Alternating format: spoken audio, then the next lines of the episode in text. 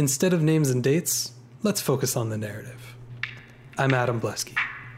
Each month, I sit down with a friend to have a real conversation about a part of history that's new to them. The goal is to make connections, to foster curiosity, and to appreciate how incredible the story of humanity truly is. I'm not an expert. This isn't a lecture. This is HI 101.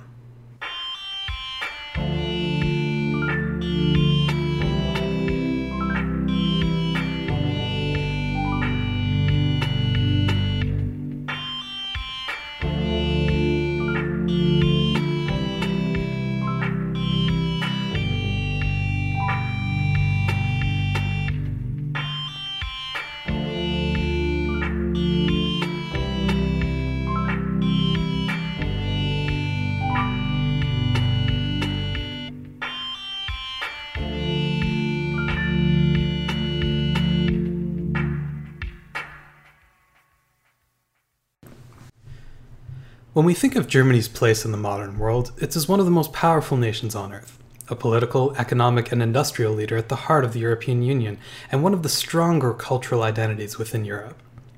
In the face of all this strength, it's easy to overlook the fact that Germany has only been a united state for a total of 71 years if you leave out the Cold War division.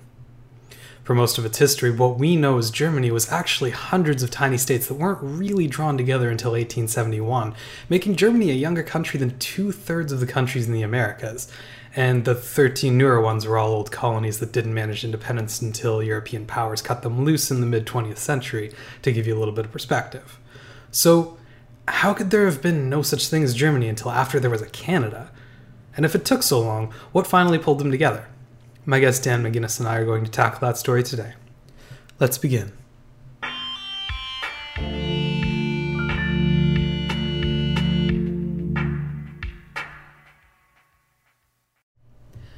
Welcome to HI 101. I'm here with my good friend Dan McGinnis. Hello. And today we're going to be talking about the unification of Germany. This idea was actually uh, Dan's, so thanks for the idea, Dan. No problem. I'm really looking forward to this topic. Um, Me too. I had forgotten just how interesting German stateshood really was until I started going back and looking into it a little bit more for this podcast. We're in for a treat. Oh, good. Yes.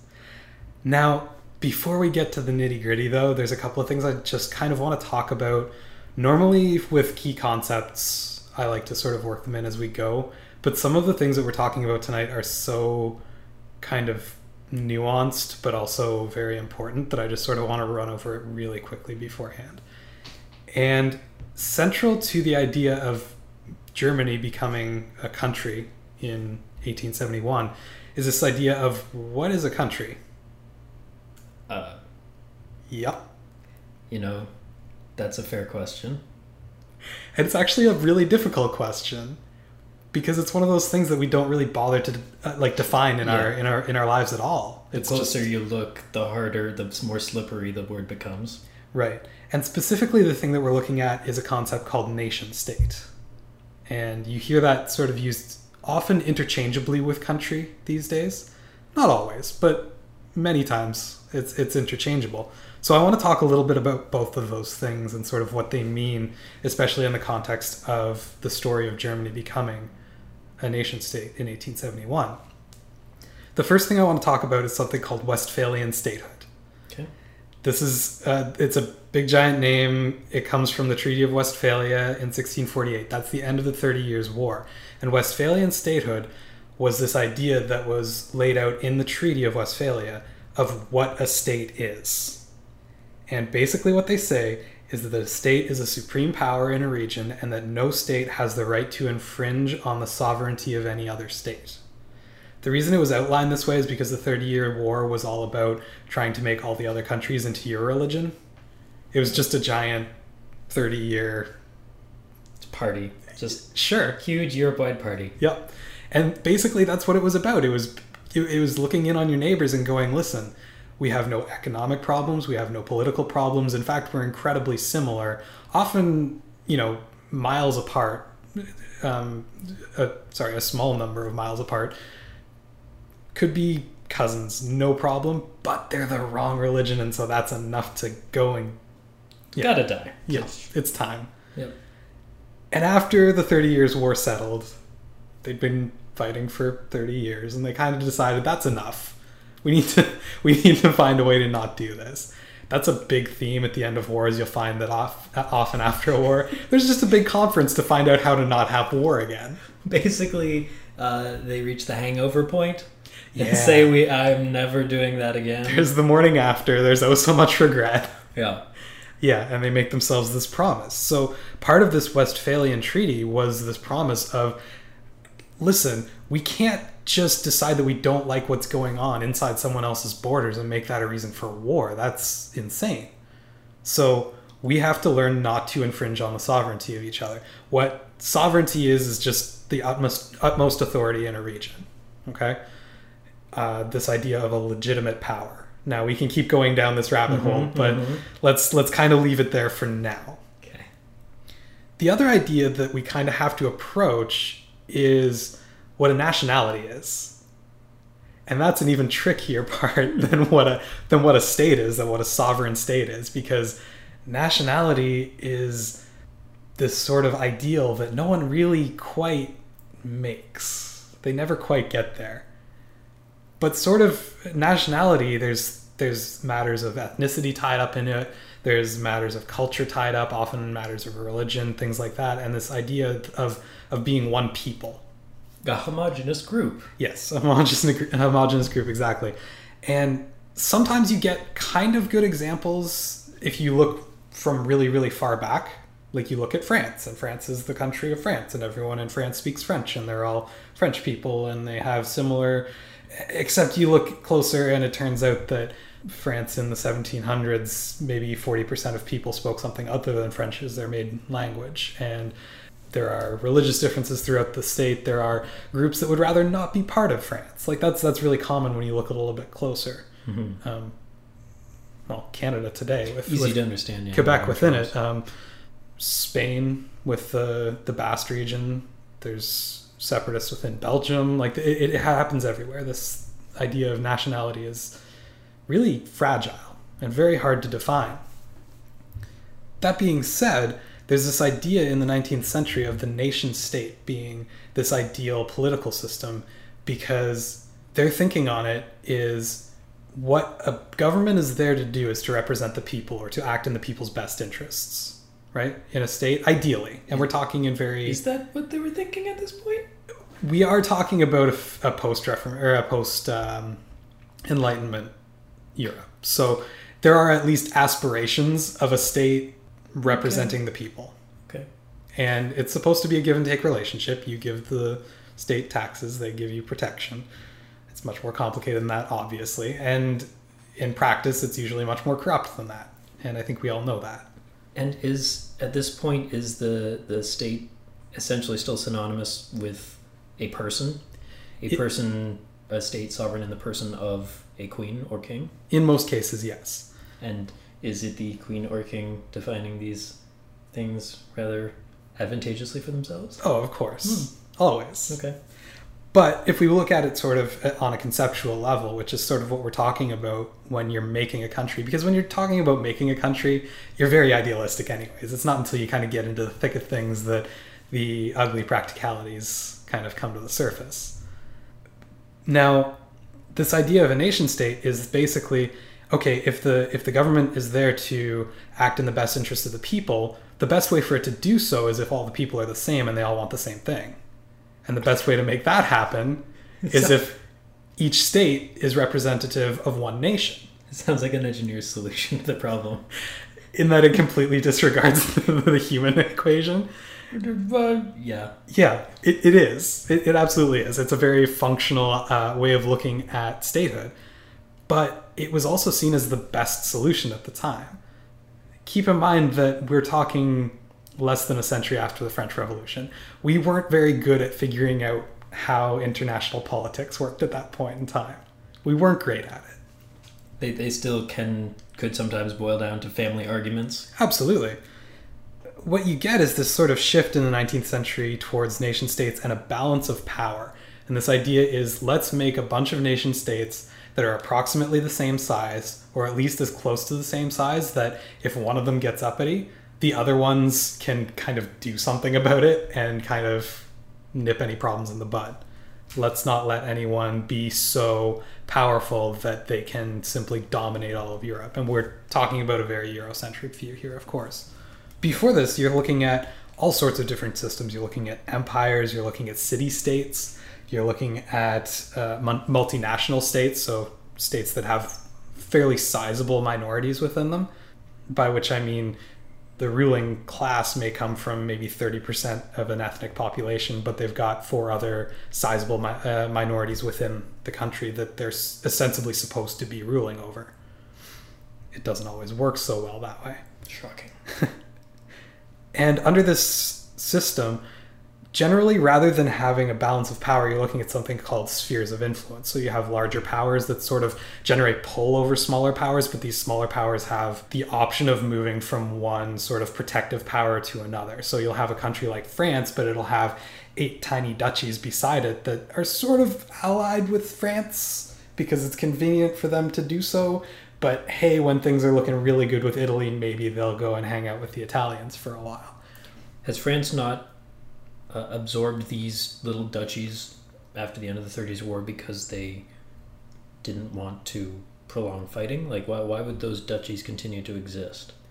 That's a really good question. Often it's because they have existed independently for so long that they haven't needed to turn to France and say, listen, can you just take the reins from here?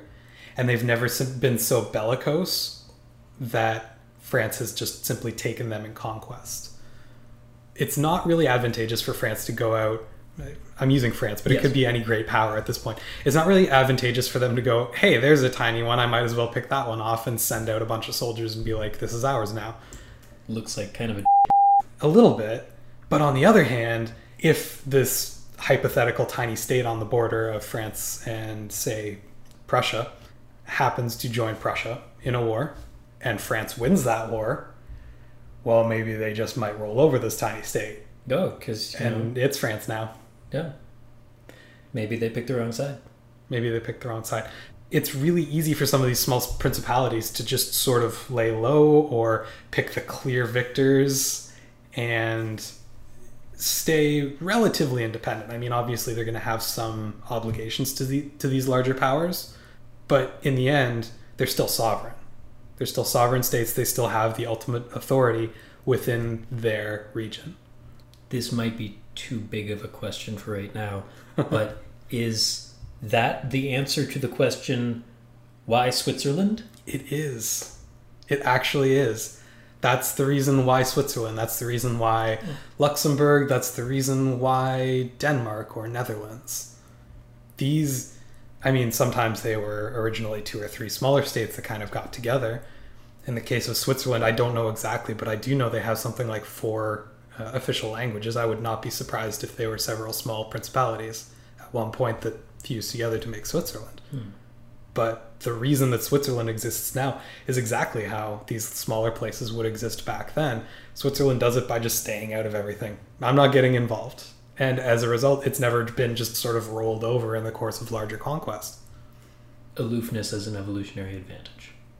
Now, mind you, it's not always the best way to go. Often it's more advantageous to pick a side and stick with it than it is to stay neutral. Um, I saw a really great quote from Machiavelli on this actually.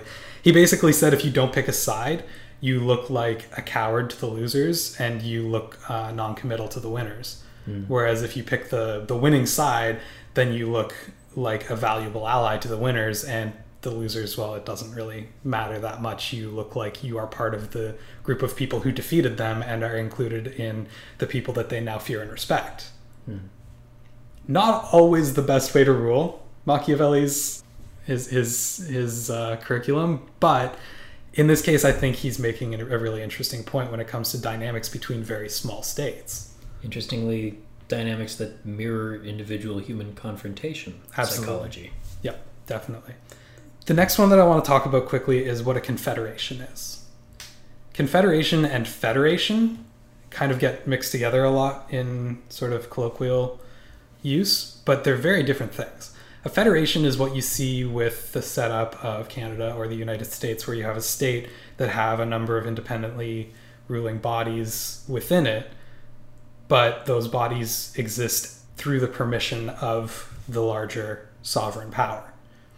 So the provinces of Canada, they exist and they're enshrined in our constitution, but really they're there because the constitution has written in that they're going to let these other powers exist within it, just so that it doesn't have to deal with some of the things that they can take care of. So they exist as a means of devolving power. Exactly. Whereas a confederation, the best example I can give you of that is the European Union, where you have sort of a very tight treaty between sovereign powers, which is actually mutual. It's coming from both sides uh, of each relationship within the power. And any power within the confederation technically has the right to dissolve that relationship at any point in time without actually affecting the confederation as a whole. If for some reason tomorrow, I don't know, say Norway decided to just drop out of the EU because it's what was best for Norway, the EU would still exist. Mm-hmm. There wouldn't be a problem there. But these states have found, uh, in this case, an economic benefit to having a very specific type of treaty and working closely together on certain issues. Confederations were a little bit more common when we're talking about the 19th century because we are talking about so many smaller states. So that concept of more of a symbiotic relationship between sovereign states is really important to understand when we're talking about what happens with Germany. The final thing that I wanted to mention before we get into these things, my goodness, we've been going for a long time without even really talking about Germany, is this idea of the relationship between war and politics. And again, this is a, A small topic. It's tiny, tiny. Don't worry, we'll blow right through it. I bring this up because it's one of those concepts that we have a very specific view of in the 21st century, and it hasn't always been the case. And it's important to make the distinction because this is a time period where that paradigm shift is actually occurring. In 1832, a German man named Clausewitz mm, wrote a work called On War. He had been a general in the Napoleonic Wars. He had seen a lot of warfare, and he basically wrote The Art of War for Europe. It's an incredible read. It's very, very interesting, but I'm going to just very, very briefly t- touch on something that he's saying.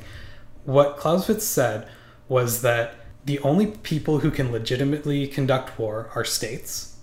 And he said, war is the continuation of politic by other means. And what he's saying here is that at one point in time, all it took to go to war is having enough guys that you could round up with a bunch of pointy sticks and kill a bunch of other guys that were causing you trouble. That's feudal Europe in a nutshell. What Clausewitz is saying is that Europe has changed, and now that's not good enough anymore. Passion isn't a good reason for war.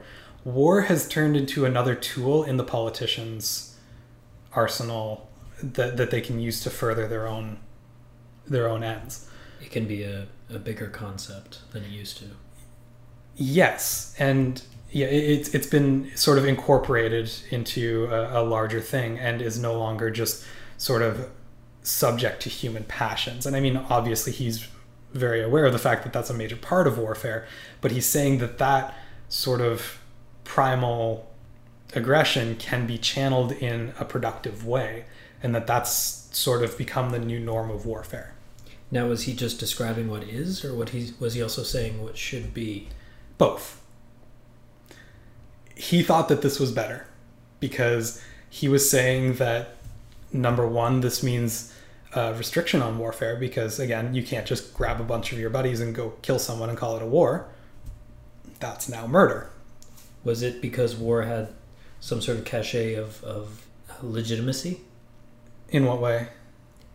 In terms of what it was before, or what it had become? What it at had become times? that dra- drawing that line between murder and war, that you know you can't just run off and kill someone with your pointy sticks because you're mad. Uh, but if you're a nation state doing the same thing, well, that's legitimate because you're conducting war, and so it's it's useful to have that distinction in uh, in his, his contemporary time. Yes, that's exactly what he's going for. And the other thing that he's saying is basically we have alternatives to war.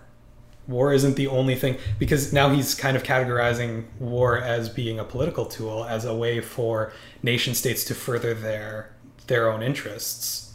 He's saying, well, yeah, it's one way of doing it, but let's face it, there's a lot of other things that you can do before you get to full pitched battle. I kind of bring all these things up again. It's a little bit disjointed at the moment. It's a little bit out of context, but these are all really interest or really important things to kind of keep in mind as we talk about Germany incorporating into a nation state. So, uh, sorry, Clausewitz wrote on war after the end of the Napoleonic Wars. When about would that be? On War was published in 1832. Okay. It was actually posthumous. His wife uh, published it, but he wrote it basically between the end of Napoleonic War and I believe the early 1820s. So he spent some time really reflecting on this and thinking about it. It's technically unfinished. It's there, there's enough of it there though to get a very very firm grasp of the philosophy of warfare, if you want to call it that. Again, a very interesting read. It's not necessarily for everyone, but it, it does have. It, it is very interesting in terms of how war was being used as a political tool in the 19th century. So, how about we move on to the topic at hand, Germany, and get going on that? We've been mentioning Napoleonic Wars a couple of times, and that's actually where we're going to start on this. Is 1806.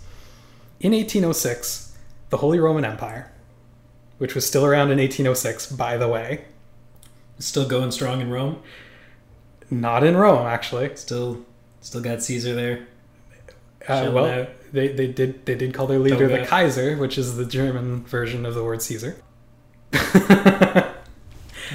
Anyways, 1806, the Holy Roman Empire is defeated in battle by Napoleon.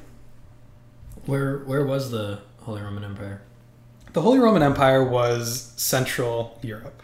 So the Holy Roman Empire is basically everything that we think of now as Germany, more or less, but also included large portions of Austria. It included big chunks of what's now Poland, which isn't even a country at this point in time. Had been, was incorporated by both Russia and the Holy Roman Empire. Oh, Poland. Yeah, poor Poland. It, it, the, the Holy Roman Empire had a pretty good spread, and also down into northern Italy. I hate to, to delay us even more, and this might be too big of a question, but how do we get we we have Rome? Mm-hmm. You know that has some problems, Sure. one or two political things, and then it gets moved. The party gets moved over to uh, Constantinople, Uh huh. and uh, we've got a new Roman Empire that's totally the legit Roman Empire Mm-hmm. that's not in Rome. mm-hmm. How do we get from Byzantium and Constantinople up to middle of Europe for the Holy Roman Empire? So this is a- an entire topic in and of itself. It could very easily fill an entire show. Here's the short version. Roman Empire falls. Roman Empire uh, in the West, as you mentioned in Constantinople, it continues on. That keeps doing its own thing, and that's now out of the picture. What we do have is all of these old Roman provinces that are now sort of governing themselves, right? In in Europe and in, and especially in what is now Germany uh, but also to the west in, in France, what they would have called Gaul, The ashes of the empire. basically. And what happened was that they slowly sort of either conquered each other or were amalgamated for various reasons. Especially in Gaul, they, they seem to centralize a little bit more quickly than in Germania. In the 10th century, a guy called Charlemagne comes along, unites a whole bunch of these old provinces, makes this an incredibly large empire, goes around, kicks some butt, calls this the Holy Roman Empire. Because it's cool to be Rome. Because it's cool to be Rome, but he also saw. I, I mean, there's a lot of Western history that's about finding a connection between Rome and you, because Rome pretty much killed it. They did a pretty good job while they were going strong. He was looking at this going, we've got all of the old Roman provinces. They extended somewhat down into Italy. And I mean, honestly, at the time of Rome's fall, Rome wasn't even the capital of Rome anymore. Hmm. They weren't using it. It was kind of an old backwards town. It was more symbolic than anything else. So they're looking at this going, if you look at a map of the old Roman Empire and you look at a map of what we've got, it's basically Rome. So we might as well call it what it is. It is the new It is a new Rome, and this time it's it's united under Charle- Charlemagne, who was a Christian, a strongly Christian man, and he decided that this was blessed by God and called it the Holy Roman Empire. Now, after I believe it was two generations that kind of petered out, but then a new ruler came along about 80 years later, really kind of hammered it home as the Holy Roman Empire, got the Pope to crown him Emperor of the Holy Roman Empire, which definitely seals the deal, right? And then basically you've got 800 years of Holy Roman Empire. And the Holy Roman Empire was sort of this loose amalgamation of Germanic states, never super centralized So there wasn't a Rome in in effect. No, the seat of the Holy Roman Empire moved around a bunch of times, but it was it moved a number of times. It wasn't a strongly authoritative, uh, strongly centralized political system. What you had was a lot of duchies, a lot of principalities, a lot of you know very small states. I mean, we're looking at over 300 uh, states that made up the Holy Roman Empire at one point in time or another. Yikes. So there's a lot of discussion around why, say, France turned into one body, like political body, and why Holy Roman Empire didn't really. And there are a lot of theories, but it kind of comes down to we're not entirely sure. We don't have a great reason. It just didn't. Hmm. So that's enough on the Holy Roman Empire. Again, it'll be a great show someday. Oh, I look forward to it. 1806, Napoleon rolls over the Holy Roman Empire. What up? just like he rolls over all of Europe just constantly. And the emperor at the time of the Holy Roman Empire, or at the at the time of this battle, Francis II, uh, who's a Habsburg, by the way, just to let you know, they were rulers of the Holy Roman Empire since the 15th century. Yeah, familiar familiar You, name. you may know it. Basically, it, it, they're, they're, defe- they're defeated really badly at the Battle of Austerlitz, and Francis II kind of decides, honestly, I have no country left. And he abdicates, technically, abdicates the throne of the Holy Roman, Empire, effectively dissolving the Holy Roman Empire, makes himself Emperor of Austria. Now, Vienna is where the seat of the Holy Roman Empire had been, anyways. So, effectively, all he really did was move the goalpost back from sort of the western reaches, you know, the Rhine, all the way back into Austria, so that he was a little bit less likely to get stomped by Napoleon, Fine, Napoleon. I'm taking my ball and going home. essentially. Now, the Austrian Empire was nothing to sneeze at. It included all of what's now Hungary, down into the Balkans. It was a huge territory. But it did leave a lot of territories in the lurch because all of a sudden, where you used to have the might of the Holy Roman Empire behind you, guess what? You're Luxembourg. And Napoleon's coming. Good luck with Napoleon. Good luck with Napoleon. It'll turn out great. Luxembourg still exists. That that Hey. was the best example I could Luxembourg's got that going for him. it was the best example I could bring to mind of the sort of scale of state we're talking about here. Yeah. Because they were tiny. They were really, really, really small. They had very small populations, next to no armies. Their only real strength lay in their ability to work together under the emperor to sort of work towards a common goal. That's all they had going for Being them. part of a cool club. Alone, not so hot. Really, really not so hot. The first thing that Napoleon does is he creates what's called the Confederation of the Rhine. And essentially, he said, okay, all you tiny guys there, you are now the Confederation of the Rhine. You work for me. Raise me an army. And they said, okay. You're a country now. It's cool.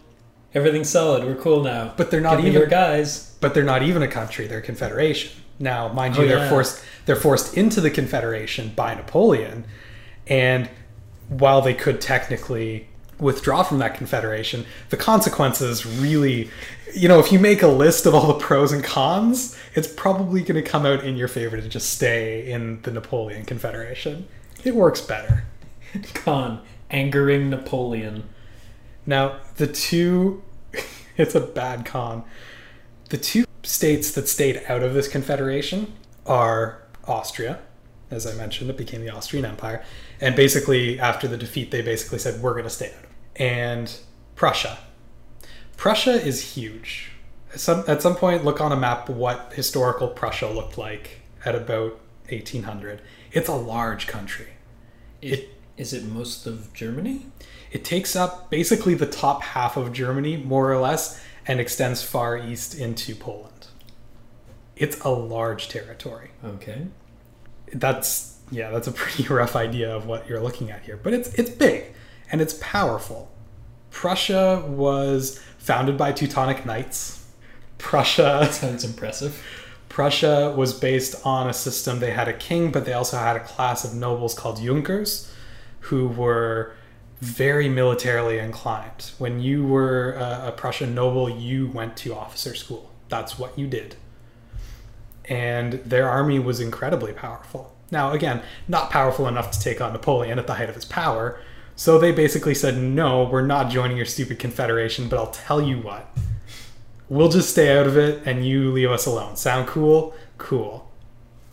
So they, obviously, uh, but to confirm, they weren't part of the Holy Roman Empire. They were neighbors with the Holy Roman Empire. They had been part of the Holy Roman Empire up until its dissolution. Oh, Yes, but as soon as as soon as the uh, as soon as the Battle of Austerlitz comes around in 1805 and the Holy Roman Empire is dissolved in 1806, it doesn't matter. There's no there's nothing for them to be a part of there anymore. It's gone.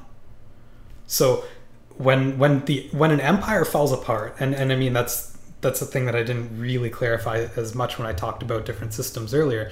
But when an empire falls apart, you're left with constituent states, and with no sort of overarching emperor to oversee these states, you are now your own sovereign authority. It's as if you know, it's as if the, the White House was wiped off the map and all of a sudden it meant that there were 50 sovereign nations in North America. And guess what? They are on equal terms and they are sovereign and they have no business getting involved in each other's affairs whatsoever. that would that would turn out well. I I feel like that would be great. Texas would not do anything. They would start nothing. I mean, I wish I had led with that example earlier because it kind of gives an idea of just how devastating the dissolution of the Holy Roman Empire was on these Germanic states. That yeah. Because you had a loose federation of states, kind of like the United States now, and it just poof disappeared, and all of a sudden there are all these tiny things. Again, like if the, the White House had just gone away, and yeah, you're gonna have your Texases, but you're also gonna have your Rhode Islands, and they're not looking so great they're really not looking so great. So once Napoleon was ultimately defeated in 1815, there was this sort of power vacuum because really the con- uh, the the Confederation of the Rhine wasn't a political entity that was going to last. It was essentially a vassal state of France through Napoleon, right? So when Napoleon was defeated, all of these nations or all of these tiny states are kind of back where they started. They've got no leadership whatsoever they're kind of on their own and they're a little bit scared because they don't have the political clout to really last in this system, especially as bellicose as it is at this point in time. And something that went along with the defeat of, of Napoleon is again another Congress. They like you know another war. They finish. They feel, feel a little We'll war never do that hungover. You get the Congress of Vienna, and the goal of the Congress of Vienna was again no more war, never again, please. We'll fix it this time, guys. And they decide to do this through what they called the, the concert of Europe. They def- decide to basically divide up Europe between five major powers Austria, Prussia, Russia, France, and Britain. And everyone's going to kind of fall into these spheres of influence, right? Because these are about equally sized, about equally powered, and if one of them goes nuts Napoleon style, the other four should be able to take them. And this should keep things in line. But they were worried about Prussia and Austria because they were both very powerful. And they created something that was called the German Confederation. And this was basically a loose confederation of Germanic states again, and included parts of Prussia and Austria this time, but not all of Prussia and Austria because they owned territory that wasn't traditionally German. The idea being that there was there, there would be sort of this buffer in between Prussia and Austria to keep the two of them from butting heads. It would try and give these Germanic states some protection by being in this confederation, loose as it was. And ultimately, you would end up with this sort of five spheres of influence in Europe that shouldn't be able to go to war effectively against one another. And they were hoping that this was going to hold together. The problem being, the Germans already, even at this point in time, thought, listen, we're all Germans. Why don't we just make a Germany? What's so hard about all of this? Guys, we've got all the parts right here. It's ready to go. We, we can assemble. They fit in perfectly together. If you look on look at it on a map, all the pieces, jigsaw, Mm-hmm. right together. If you put them together, it looks like Germany.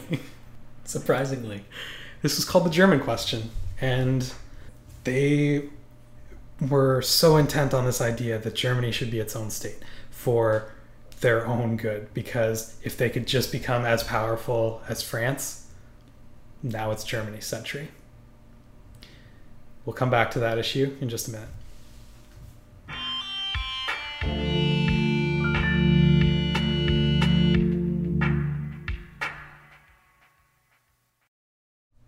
All right, we're back on HI 101. I'm here with Dan McGinnis, know, and we're talking about the unification of Germany. Uh, when we left off, basically, Germany had been the opposite of united. It had been smashed into a whole bunch of little pieces. And already people were kind of feeling like, hey, let's put it back together again. One of the first things that happened within the German Confederation is this thing, and please forgive me because I don't know German. I wish I did. It's such a, a unique sounding language. This thing called the uh, the Zollverein, and the Zollverein was created initially um, uh, within Prussia. Basically, they said, okay, we've got all of these borders that things have to cross if we're doing trade. Let's come up with standard currency, and let's come up with a standard toll rate, and let's get our roads in order so that it's not like it's the 1200s anymore. insert joke about German efficiency. Essentially, yeah. It turned out this worked out pretty well for Prussia. It, it was going pretty good. Free trade agreements Yep. often do. And it ended up working so well that by 1834, basically all the Germanic states had jumped on board with the Zollverein willingly. They were going, sure, we'll use the same currency. Sure, sure, we will standardize our toll rates. This sounds fantastic. Let's get some roads put up. Let's get the trade booming. This sounds awesome. That was was that championed by Prussia? Yes. That was championed by Prussia. The German Confederation was really interesting. I just wanted to note it's it's a lot bigger than just sort of the Germany as we think of it today. There were uh, we mentioned uh, Luxembourg in there. Denmark was part of it. Technically, uh, the King of Britain was part of the German Confederation because they had hereditary lands in Hanover. Oh right. Now, when Queen Elizabeth came to the throne in 1837, Hanover's uh, secession laws Salic law prevented her from inheriting Hanover. Exactly. So they were no longer part of the league at that point. But up until then, technically, the German king was part of the the German, or sorry, the the British king was part of the German Confederation, which is kind of interesting. So they're all kind of getting on board with this free trade agreement. They're pushing for road infrastructure, steamboats up and down the Rhine, because before this, it was people with barges and workhorses. It's hard to kind of describe just how behind the times Germany was during the period where it was the Holy Roman Empire because it was so decentralized it had no real incentive to develop infrastructure. Hmm. That's certainly not reminiscent of any other country. Maybe sixty years later. Yeah, no kidding. No, I'm talking about Japan. Yep. But I mean, like Japan, they just industrialized really quickly. They started encouraging the the production of steel, like the steel industry within Germany, and they got very, very good at it. And like Japan, they were completely content to stay within their own borders then. Ooh. But neither of those are true. What? There was the Bavarian Ludwig Railway in 1835. It was six kilometers long. It ran from Nuremberg to Fürth. That was 1835. Within 25 years, there was over 11,000 kilometers of rail within Germany. they didn't mess around. Was that their test track? Essentially, We'll get this six kilometers really good, guys. it was proof of concept. It was basically them saying, let's give this rail thing a try, let's see if it works for us. And it did Okay, very build, well. build a thousand of those. So already you see through kind of economic ties, these small states are kind of drawing together because it just makes sense. I mean, you're not going to make it in Europe in the 19th century if you don't have some sort of economic treaty that's allowing you access to the purchasing power of the majority of the continent. And the bargaining power of all of these small states collectively is far greater than what, say, again, Luxembourg would be able to pull off on their own. Poor Luxembourg. Poor Luxembourg. You also get a lot of interest in German culture at this point in time. People are really looking for things that are going to tie German speaking people together. Because there again, there's this idea of of the German nation, right? Because there's no country called Germany at this point. There is no Germany. When you talk about historical German figures, they weren't born, born in Germany. They were born in some tiny principality you've never heard of and it eventually became Germany, and Germany adopted them as part of their culture. Look at Martin Luther, for example. He was not German. He was born in Saxony, I believe, but it became part of Germany, and he's held up as a national treasure. So, what people were looking to tie this identity together? Well, I'll give you a really good example the Brothers Grimm. They were going around in this period of time, actually, uh, 1812 to 1857. Jacob and Wilhelm Grimm were traveling around the countryside. Those are such good names. It's probably like Jakob or something. They were traveling around the countryside asking people what folk tales they knew. And they were writing them down, and they were noting similarities, and they were notice, no, noting differences. They were writing them down exactly as people were telling them because they felt that people who had come before them looking at folk tales were destroying part of the culture by taking the oral element out of the storytelling. So their whole idea was we're going to write this down exactly as it's told to us and they would record slightly different versions of each of these tales from different regions of Germany. And they would sort of look at the differences and sort of celebrate the diverse, diversity of German culture, but really focus on the fact that all of these stories are the same and show how there's this sort of commonality within German speaking people that they all sort of share this primal, you know, pre industrial uh, cultural heritage. This wasn't coming from the top. This wasn't a leader thing. This was the people of Germany were trying to find ways to integrate together Very much because so. they wanted to be one culture. Absolutely. Hmm. Yeah. And I mean, certainly there's a lot of problems inherent in this, namely that they weren't specifically one culture. They were tied together by language, certainly, but the culture, say, in Prussia was very different than what it was in Bavaria, for example. I mean, even religiously, these states varied widely. Again, Bavaria was a strongly Catholic state, whereas Prussia was extremely Protestant. You had small principalities that were observing Calvinist values. I mean, this was part of what the Treaty of Westphalia was about, right? So, Westphalian statehood, not infringing on sovereignty of other states. They're looking for this common identity, but there are certain things that have kept them apart over the years that are sort of blocking this idea of a unified nationhood. That being said, it certainly didn't stop people from looking for it. It's just that there are a lot of practicalities of of creating a singular identity that you know they're kind of being held up by. The other thing that's kind of going on at this point in time is that, and, and we're talking about at this point in time, we're talking about the 1840s. I mean, we're talking 30 years after the Napoleonic Wars. A big reaction to the Napoleonic Wars was sort of a general conservatism, sort of a very a focus of maintaining order because Napoleon was seen as a reaction to the revolution. So they were basically saying if we keep sort of to the old ways, it will help us to uh, avoid what happened with Napoleon. Did they then cling to monarchy as a result? Absolutely. Uh, and I mean monarchy in sort of the wider sense. We're not talking just kings. Well, a lot of these people are dukes or princes or barons, what have you. But certainly looking at a noble class to sort of rule over people. By the 1840s, this crazy idea called socialism is really starting to hit home in Europe. And in 1848, everything kind of comes to a head in February in France, but in Germany in March. And 1848 is kind of called the, the year of revolutions in, in Europe because kind of similar to what we saw with the Arab Spring, just all of these crazy grassroots protests and, and uprisings came around that had sort of similar values behind them namely liberalism in the in the classical sense the small l liberalism so personal freedoms and things like that and uh, sort of humanist equalities. But they weren't coming like there were no specific leaders beyond like very very local and very very small numbers. They were just sort of happening everywhere. But enough of them happened at the same time that the established rulers got very scared about it.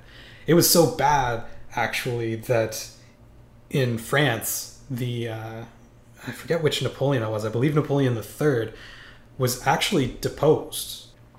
The empire fell and they created something called the Paris Commune. I don't know if you've ever heard of that, but for a fairly large chunk of time in Paris, there was a functioning communist society.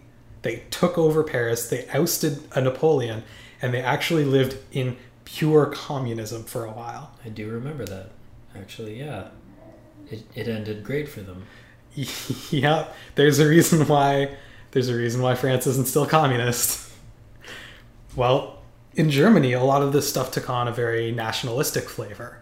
There were sort of protests in favor of let's unite Germany, but let's do it in a way that's for the German people and not just for the German leaders. Let's not make this about sort of furthering the people that are already above us, but let's take matters into our own hands. Let's, as German people, create our Germany.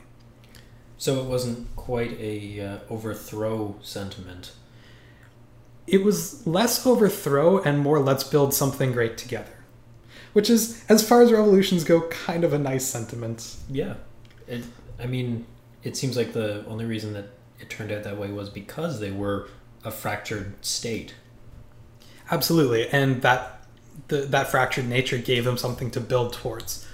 One thing that you'll notice about grassroots revolutions is that they're not super organized and the slower they are to organize, the worse off they're going to be.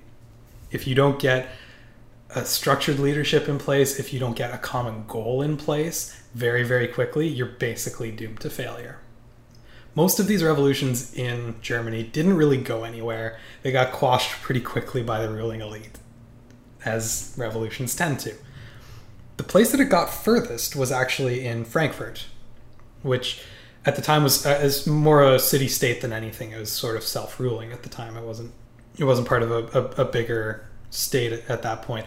But what they did was they set up a, a quasi parliament. They wanted a representative democracy. They wanted they wanted universal suffrage, which wasn't a thing in Germany at that point in time.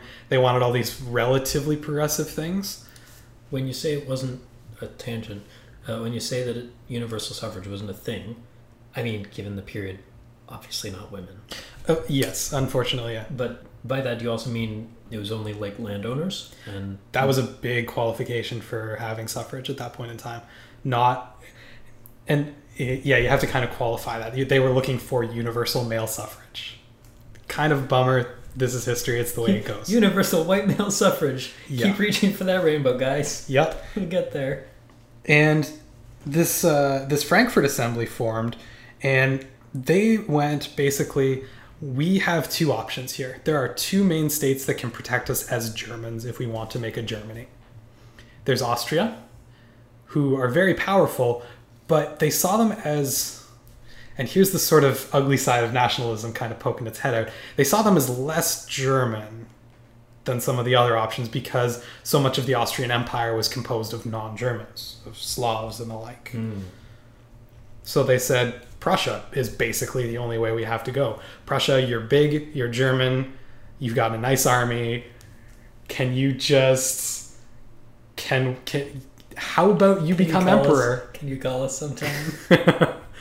and they we actually really like your army. And they actually offered the uh, they they offered the king of Prussia the emperorship of all the Germanies they said, You should be our emperor. We've drafted a constitution. They actually wrote up a constitution. And in 1850, they offered, they offered the crown to the sitting king of Prussia. And he politely declined, saying that his royal peers in Europe probably wouldn't take too kindly of this, but privately to others commented that he didn't want to scoop a crown from the gutter. Ooh. so the Holy Roman Roman Empire, we both keep mispronouncing that. Which is odd. That's okay. The Holy Roman Empire wasn't quite as well regarded now that it just fell apart. That wasn't what he was saying. What he was saying was he refused to take a crown from the people because he saw Oh. himself as he's well a- as so many monarchs. He saw himself as ra- ruling by divine right. Yeah, anointed by God, not by Steve down the street. Exactly. So, crown from them? No, thank you. I'm good. He said. This, this Quote. was just fine. I'm cool, guys. Basically, by refusing that, that was the end of the Frankfurt Assembly. That's it. It, it kind of died off after that. I mean, it lasted almost two years, which is impressive for anything that happened during the 1848 revolutions. Not a lot of stuff came out of it, except for just sort of a social shift. But there's not a lot that you can point to practically that came out of the 1848 revolutions. Things like, say, the Communist Manifesto came out of it. Things like further acceptance of socialism, further acceptance of liberalism, workers' rights, ideas like those got better traction out of it, but not a lot of Actual laws changed. Yeah, I mean, the world didn't look much different in 1850 than it did in 1846, if you know what I mean. That's got to be the biggest letdown. Spent two years drafting this thing, getting it ready for the king. Oh, he's gonna be so excited, you guys. Oh, let's let's give it to him in a wrapped box. We got this. We got this constitution drafted. Here you go. Oh, oh, thanks, guys. Uh, I've already got a crown though. Uh, this one fits pretty well too. I'm good. Just had it buffed last week. Maybe you can maybe you can take this constitution back and get a refund. It was a huge letdown for these people. I mean, when you join a revolutionary movement, you don't expect to lose. No one joins it expecting to lose, Especially in that way. especially in that way. Now, there's this idea in German history called Sonderweg, which is this idea of German exceptionalism that Germany had to have its its history play out the way it did. And I don't subscribe to this for fairly obvious reasons in that I think very very little about history is inevitable. You could say almost nothing. But people who subscribe to this school of thought point to 1848 as the beginning of the Sonderweg. They say that if Germany had just united in 1848, everything would have gone differently. But the moment that the elites quashed this revolution in 1848, it set Germany on this path that ultimately leads to World War II. Which is why I kind of look at this and go, no, this is ridiculous. Let's take a step back.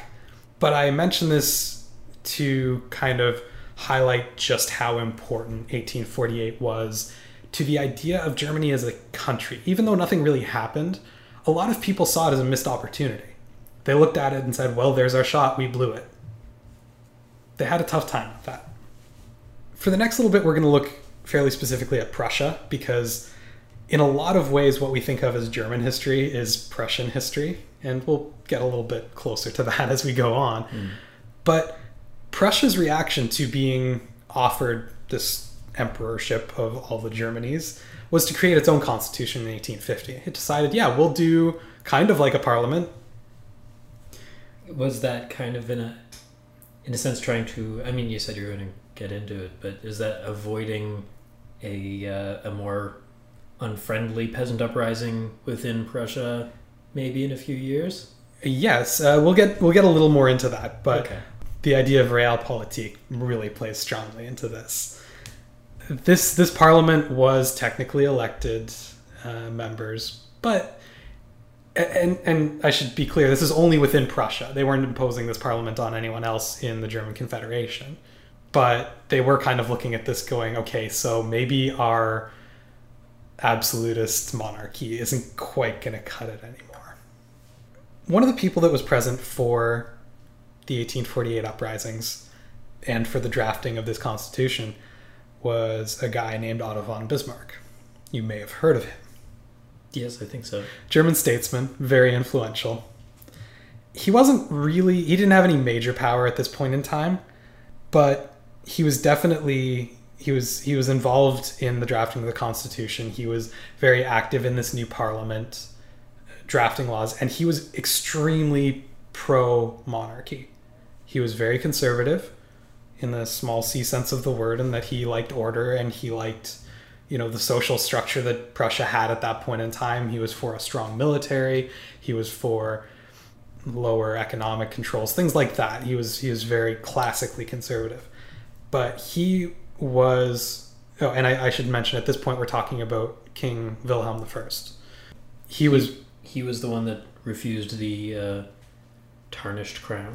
no that was actually wilhelm's father. I couldn't remember his name. I think it was friedrich iv i'll have to double check on that one though i didn't have it written in my notes and i don't know why So disappoint. Anyways, Wilhelm I appointed Bismarck his minister president in 1862. Now, the pos- position of minister president was essentially the reverse of what a prime minister is. So, a prime minister is basically you have a representative body, they pick one person from among their peers to basically say, This is our leader, this is the mouthpiece for this parliament.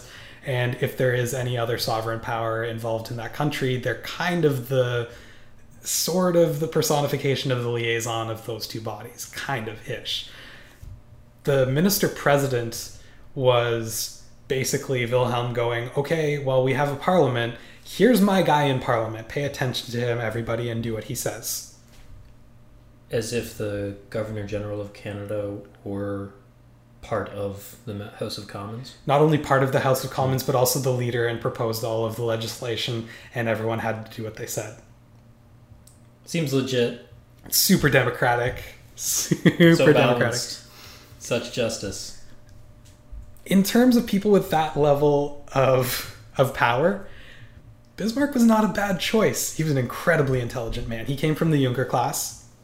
So he was trained in, in military, but he was also very highly trained in politics, in the humanities, extremely smart. I'm gonna stop you there. Uh, the Junker class. Yes, the Junkers were. It actually comes from the words Jung and Herr. So it, it meant young lords. Young sir. Well, yeah, young sir. And the Junkers were, as, as I think I mentioned earlier, they were all trained militarily. They were sort of independently wealthy, but expected to actually be competent as well. So it was kind of this inter- interesting combination of of wealth, but also the capability that can only be bought with wealth, which is a lot better than wealth that is just sort of squandered and you know mostly incompetent and sort of fallen into by birth. Sounds kind of reminiscent of the height of Roman society. I agree. I wouldn't necessarily model my ideal society off of it, but it, it generally isn't a bad way to get very strong leaders.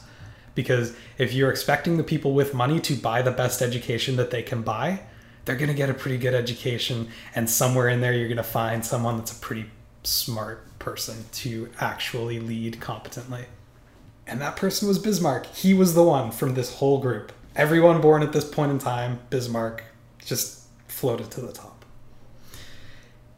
Bismarck was a big proponent of this sort of realpolitik that I was talking about, which is this idea that the reality of a situation and your reaction to it is far more important than any sort of ideology or hard line. Never set your mind to something so firmly that you can't go against that if it's to your benefit. So, while he was very strongly conservative, while he was very religious, while he was extremely strongly for the monarchy, he was willing to go against these things, you know, his own personal convictions if it was for the benefit of Prussia. And, you know, this is the kind of thing that you see with successful statement ever since then, kind of using Bismarck as a model because they realize that's kind of what you have to do to get ahead is just do what's best and not just what you believe is right. No pragmatism. Yeah, I mean, Kissinger was a huge fan of Bismarck, You don't say. and say say what you will about Kissinger, he uh, he he turned a situation to his advantage whenever he could. One of the earliest things that he did uh, as minister president was there was this issue in in these two territories called uh, Schleswig and Holstein, where there were two people who had claims to these territories. One of them was the King of Denmark, and one of them was an independent duke who was actually German. Prussia was a very close ally of Denmark, and they weren't super close with Austria at this point in time, even though they were part of the same confederation. There's just a lot of tension between the two powers because they're both very strong. Hmm. And you have issues like with the, the Frankfurt um, parliament kind of choosing between the two as which one is more German. And they really felt those tensions. However, even though Prussia was allied with Denmark, he looked to a 10 year old treaty, said, Listen, this independent duke should get these territories. Denmark, I'm going to have to say no. And actually allied with Austria against Denmark in this matter, which completely goes against the hard line of Prussia, right? Once they had wrested control of these two territories from Denmark, basically gave Holstein to Austria and kept Schleswig for Prussia and said, This is the way this shakes out. If Denmark can't have them, we will. Little for you, little for me. And what you see here is that they've strengthened relations with Austria. They've gained a new territory for themselves and weakened Denmark. And yeah, made an en- enemy of Denmark in the process, but they're weaker now, so oh well. Is Denmark. This isn't to say that, you know, Bismarck was a good person. Obviously, this was a bad thing to do. He just, you know, kind of screwed over Denmark. Whoops. That's the kind of thing that Bismarck would do, though, because he saw the situation and he went, How does this shake out best for me? I mean, if game theory was a thing, he would have read nothing but. Probably played a decent amount of chess, too. Oh, I would imagine so. I would never be. Who would win against Bismarck? Oh, that'd be so fun. Supercomputers, that's about it. Honestly, I, I, I can only imagine. Now, Bismarck was also very interested in this sort of idea of German unification, especially as a Prussian, because there was two ideas of how a unified Germany would look. A Greater Germany and a Lesser Germany. Greater Germany incorporating all of the German territories, including Austria, including Denmark, and including all of these little places that are sort of outside of it. And this Lesser Germany was this idea of a Germany that excludes Austria. And the reason that this came up is Austria's non Germanic holdings. They were always a sticking point. And as far as Prussia is concerned, Prussia would prefer a Germany without Austria because a Germany without Austria is a Prussian Germany. They basically own most of Germany in that case. So Bismarck's looking at this going, let's shoot for this Prussian Germany. And what's more, unlike those fools in 1848, I have a vision of how this can look. I have a vision of what this Germany can look like. It is a Germany that coincides with all of uh, with all of Bismarck's values. So it's a Protestant Germany. It's a Germany that is militarily strong, that is industrially strong, that is a major player economically on the European tr- uh, stage. And you'll notice that a lot of these things sound like the Germany that we know as Germany. But how does Bismarck get all of the duchies and such to buy into those values, specifically the religious ones? I'm so glad you asked this question. With three moves. First, he has to eliminate the possibility of a greater Germany. And to do that, he has to turn all of these states against Austria. In 1866, Austria reneges on the agreement about Schleswig and Holstein they say, you know what? Instead of giving one to you and one to me, let's go to the German Confederation and ask all of these states what we what they think we should do with them. And Austria is hoping that the Confederation is going to look at Prussia and go, ah, they're getting a little big. We're a little worried about them. Let's give it to Austria. Austria is kind of the big, sleepy, but benign empire on our east that we know and don't really mind too much about. Bismarck said, nope, you're breaking a treaty. Let's go to war about this. It's on. And he has legitimate reason to do that. He has a very legitimate reason to do it. He just broke it, or they just broke a treaty. They just denied Prussia a territory that they were just legitimately given under treaty by Austria. And in the process of giving it, made Prussia look kind of good because they kept one for themselves, but they gave one to Austria. Yeah, exactly. For Austria's help in the Danish conflict. So basically, Bismarck looks at the situation, goes, "I can't lose." War is on. Oh, and by the way, at this whole uh, at this point in time, he's been in, in talks with the small states that are on their way to becoming Italy. Made a secret alliance with them against Austria. You I'm never not wanna- even joking. You never want to wake up and find out find out that Bismarck made a secret alliance against you. You're gonna have a terrible day. Austria had a slightly bigger army than Prussia. It didn't have twice as big of an army, and now it's fighting on two fronts Italy in the south, Prussia in the north. The Prussian commander was actually incredible. His, his name was General Moltke, and he chose his battles very carefully, picked only sure victories, just dismantled the Austrian army.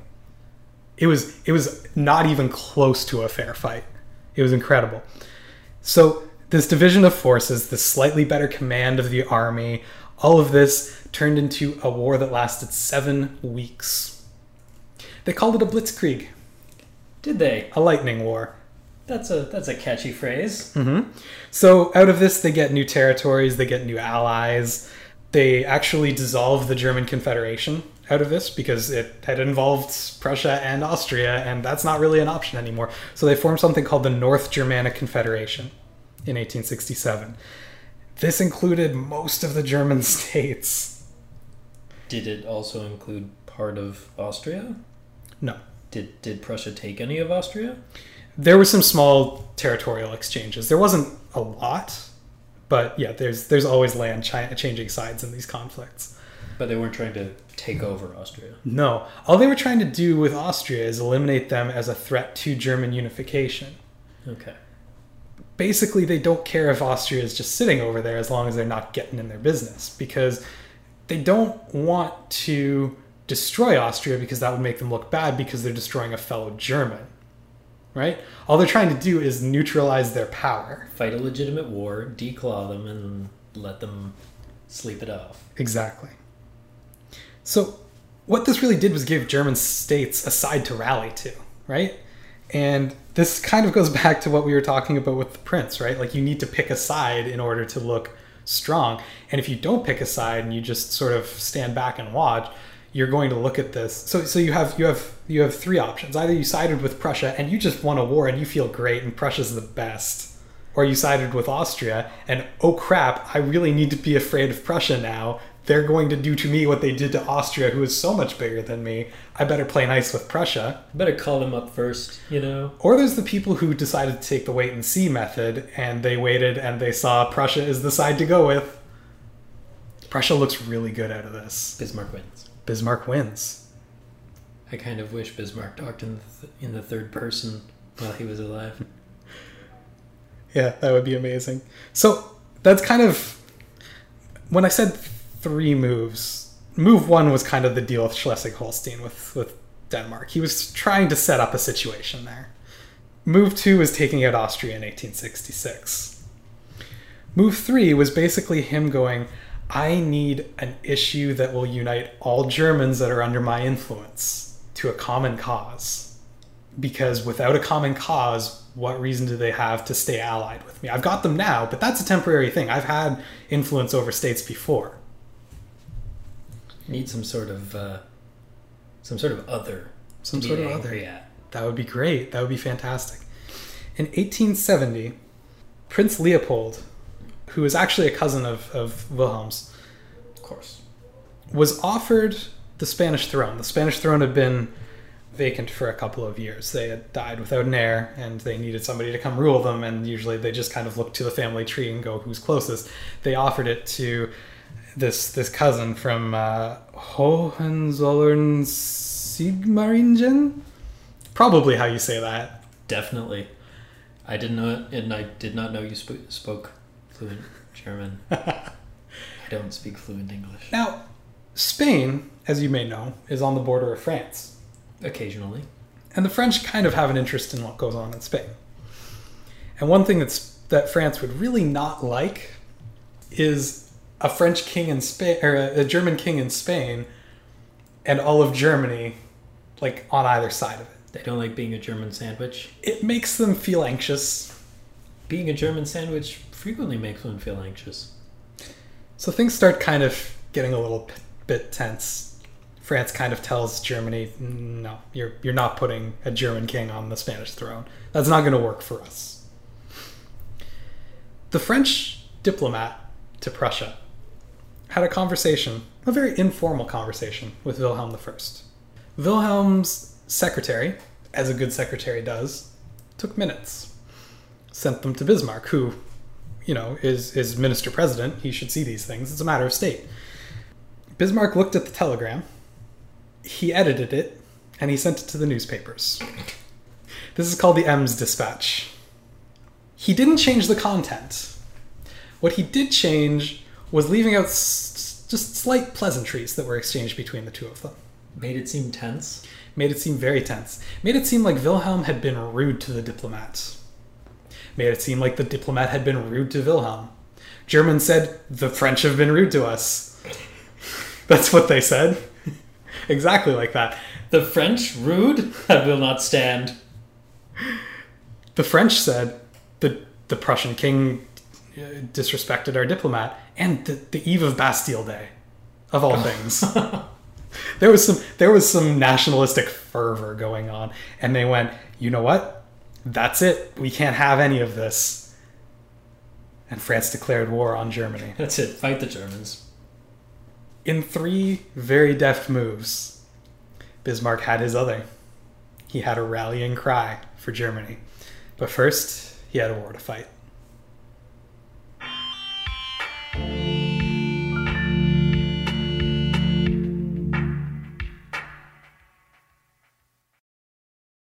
Next time, we'll talk about the conflict that brought dozens of German states together against a common enemy, as well as the struggle of the newborn country for a leading part in the concert of Europe.